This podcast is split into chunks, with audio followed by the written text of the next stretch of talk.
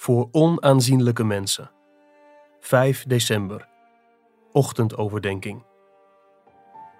En het geschiedde in die dagen dat er een gebod uitging van keizer Augustus dat heel de wereld ingeschreven moest worden.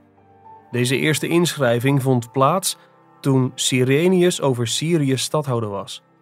En ze gingen allen op weg om ingeschreven te worden, ieder naar zijn eigen stad. Ook Jozef ging op weg, van Galilea uit de stad Nazareth naar Judea, naar de stad van David, die Bethlehem heet, omdat hij uit het huis en het geslacht van David was, om ingeschreven te worden met Maria, zijn ondertrouwde vrouw, die zwanger was. Lucas 2, vers 1 tot en met 5. Heb je er ooit over nagedacht hoe bijzonder het is dat God vooraf had bepaald dat de Messias in Bethlehem geboren zou worden, zoals de profetie in Micha 5 laat zien? Verbaast het je dat hij alles zo had beschikt dat de moeder en de wettige vader van de Messias in Nazareth woonden toen dat zou gaan gebeuren? En dat hij, om zijn woord te vervullen, het idee in het hart van keizer Augustus legde dat iedereen in het Romeinse Rijk ingeschreven moest worden in zijn eigen stad. Zo bracht hij twee onbetekenende mensen die eerste kerstnacht in Bethlehem. Een besluit dat de hele wereld raakte, om daardoor twee mensen 100 kilometer verderop te brengen. Heb je jezelf ooit, net als ik, klein en onbetekenend gevoeld tussen al die miljarden mensen? In de wereld gaat al het nieuws immers over grote politieke, economische en sociale bewegingen en over succesvolle mensen met veel macht en aanzien. Als jij je wel eens zo voelt, laat je dan niet ontmoedigen.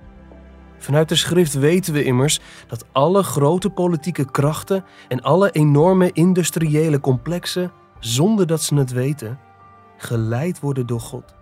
Niet voor hun eigen bestwil, maar met het oog op onaanzienlijke kinderen van God de onaanzienlijke Maria en de onaanzienlijke Jozef die van Nazareth naar Bethlehem moesten worden gebracht. God gebruikt een keizerrijk om zijn kinderen te zegenen. Als je te maken krijgt met tegenslagen, moet je niet denken dat de hand van de Heer tekort is. Hij heeft niet onze welvaart, maar onze heiligheid op het oog. Met het oog daarop regeert hij de wereld Zoals Spreuken 21 vers 1 zegt, het hart van een koning is in de hand van de Heere als waterbeken. Hij neigt het tot alles wat hem behaagt.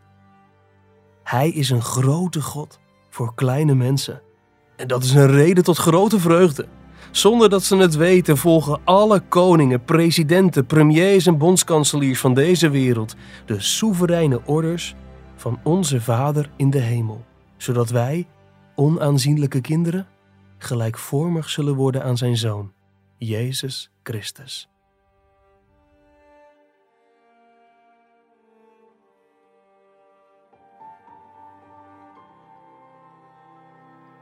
Je luisterde naar een overdenking uit het boek Onwankelbare Vreugde van John Piper.